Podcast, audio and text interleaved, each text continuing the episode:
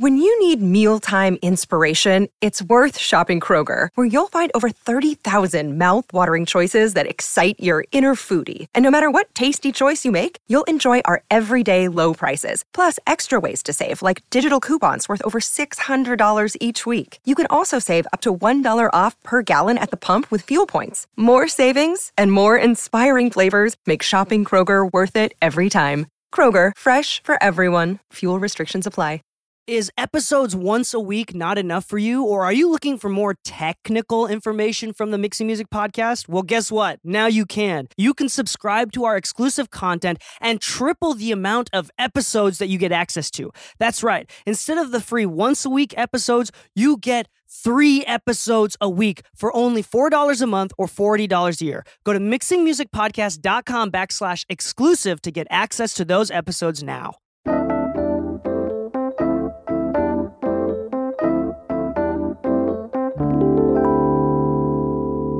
Two, three. Hello, you are listening to Mixing Music with DK. I am your host, DK. Today's episode, we're going to talk a little bit about what is mixing and why it's important. Um, this episode is going to be a little bit about basics. Uh, it might be a reminder for all you advanced folks as well. Mixing music. What is mixing? Well, the first process is writing the song, right? Every artist that wants to record has to write a song. After the songwriting is done, they might want to add some instruments. Then the producer comes into play.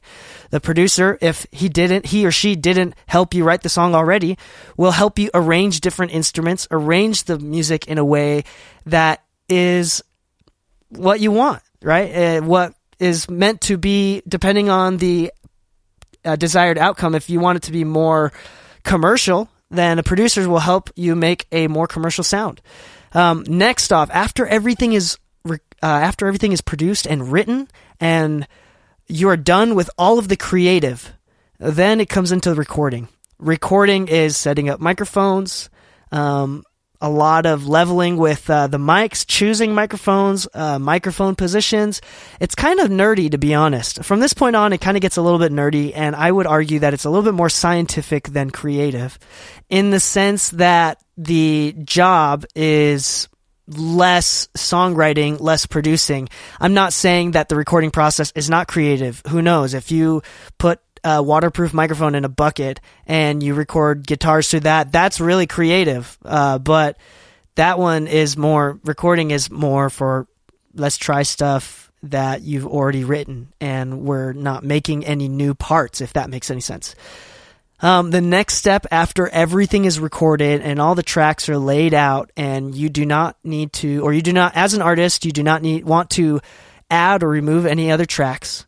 Then you pass it on to the mixing engineer, or if, if they're tracked it for you, if they're mixing, then it's start time for mixing.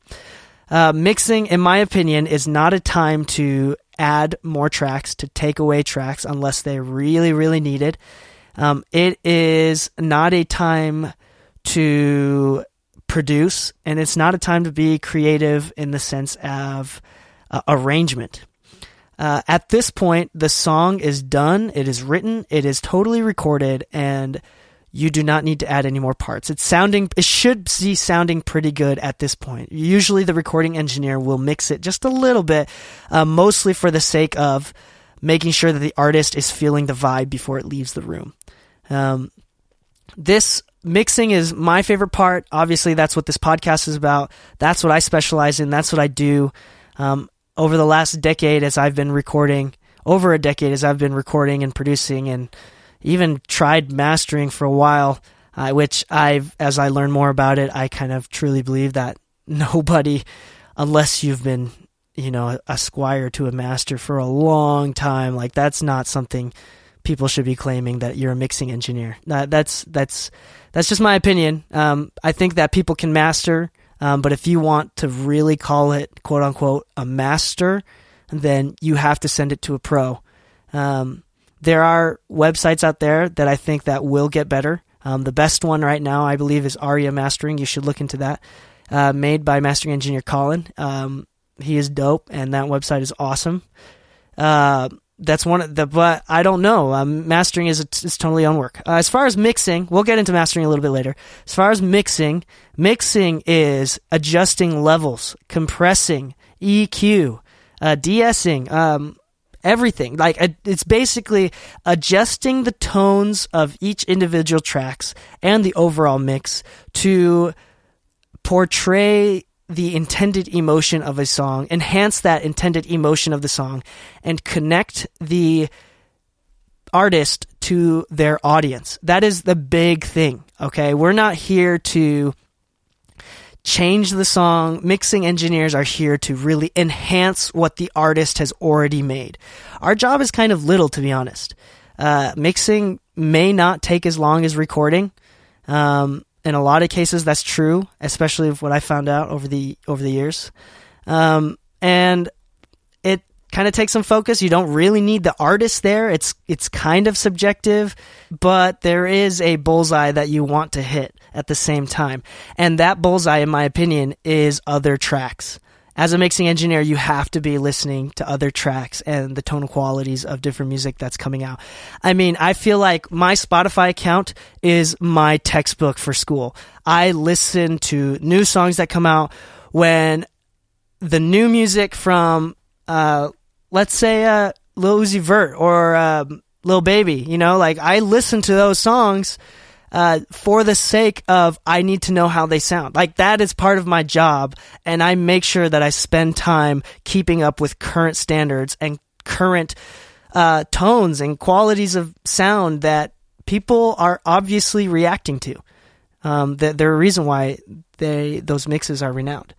Um, I would also like to state the fact that mixing, in my opinion, is the most fun part I don't know why, just my personality type, um, the way that I am.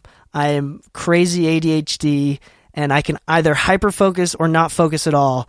And when I get into mixing focus, ooh my, oh my goodness, I, I like totally just forget about everything else, and I can just lose myself in the music, and I will be. Even if the song stuck sucks, like that song will be stuck in my head forever. I just love what I do. And as a mixing engineer, I will say I'm really biased because this is what I do for work. But I will say that this is by far the best part, and my opinion is this is one of the parts that really changes a track from good to great. Um, and bef- as we talk a little bit about mastering, what that is, I want to say mastering again mastering is only for people like you can't just claim mastering in my opinion like anybody that says i mix and master is probably not a mastering engineer uh, although there are people who do that well, and I'm not trying to say that that's wrong. I'm just saying that in the Grammy leagues, like in the world class leagues, there's not a lot of people. Maybe Jaycen Joshua that other than other than him, like there's not a lot of people that mix and master. Um, that's just against the law of economics as well. Like that's one of the rules of economic. Like we'll get into that later. Mixing, mastering is one of those things that is kind of misconstrued by a lot of people a lot of people will compare it's like, oh, like mastering is kind of like the frame on a picture that's already painted. You know, you just add a frame to it and whatnot. And it's like the 98% to the 99 or 100, 99 to 100%. Like it's just that last little percent. I'd like to uh, change that and that thought process. I believe that as a mixing engineer, my product, when I'm done, it's done. Like even if it wasn't mastered, other than the levels part where uh, an unmastered song is quiet, um, other than that, like when I'm done with the mix, I should be done with the mix. That should be hundred percent. I I think that it's wrong for a mixing engineer to rely on a mastering engineer to get it to 100%. That is incorrect. That is the wrong philosophy. I don't know how that started. Um, and I think that's an even bigger reason why you cannot master it yourself because you should be done with it. You're mixing. If you're mastering a song that you mix, that's technically still mixing. You can add plugins on the master bus and make it loud, and that's still technically mixing. Mastering should be done by trained ears, by somebody that specifically does that and takes a song from 100% to a 101%. Like that next level that you didn't even know existed. Does that make sense? I'm I'm not saying uh, mastering engineers do not ma- work magic. Mastering engineers do not complete a song. They put the icing on the cake once the cake is already made. Once the little sprinkles on the cake, once the cake is already made. There, there's nothing, nothing that they should add that makes you say, "Oh yeah, that's what I should have done." That it should be like, "Wow, this sounds way better," and I have no idea why. Like this just sounds right. And again, I just don't, I can't tell why. You know, that's the mastering engineer's job. Uh, we do mixing. We do a majority of that tonal work. It's so fun. I love to show my clients before and afters, especially in their, when they're in the room with me. Um, I just love to like select all the tracks, hit Shift A in Pro Tools, and which disables all the plugins. I'm like, hey, dude, check this out. And they're like, whoa, like, and see that smile on their face. That, that really makes me happy, you know? And what I do, I feel like impacts a song a lot. And it should. As a mixing engineer, your job is very serious. Uh, and it's, I, I can't, I can't get over how fun it is. It is so much fun. It might not be fun for you. Um, if you hate mixing, send it over my way. Unless it's metal, I'm not really into that. Or let me rephrase that. I'll listen to it and I appreciate it. I don't know what it sounds like or what it should sound like. I'm gonna be like, what am I supposed to do with these guitars? They sound great already. I, I don't know what to do. But if you got a hip hop track, you know, just send it my way. Um, if you have any questions during the time of the episodes, uh, feel free to email me dkmixes at gmail.com. I know I don't have my own domain name. I don't really care. Most of my clients don't care. I've never, nobody's ever called me out. It's bad habits. You should get your own domain email. Um, but at the time being, dkmixes at gmail.com. D E E K E I mixes at gmail.com. Uh, email me questions. Uh, I love to kind of, um, you know, give my thoughts on a mix. If you send me an MP3, I'll listen to it. Just say like, "Hey, can you give me your thoughts on this mix?" I'll listen to it, even if it's not my genre, and I'll just tell you what I think. Giving feedback on a mix is a skill in itself, and I feel like I'm very confident at that. But that's for another episode. We can talk just about giving feedback in another episode. Anyway, thank you. This has been a short episode. What is mixing and why it's important? Uh, you've been listening to Mixing Music with DK. Stay saucy. One, two, three.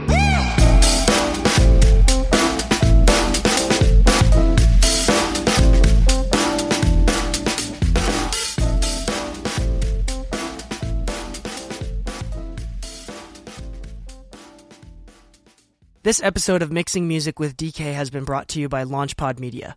If you want to start a podcast, make sure to start it right with Launchpod Media. Are you trying to find the perfect distribution platform to get your music on Spotify and Apple? I personally use and love DistroKid. Go to mixingmusicpodcast.com backslash DistroKid to get a small discount and get access to a platform with unlimited uploads for a yearly fee. Happy uploading and enjoy the show.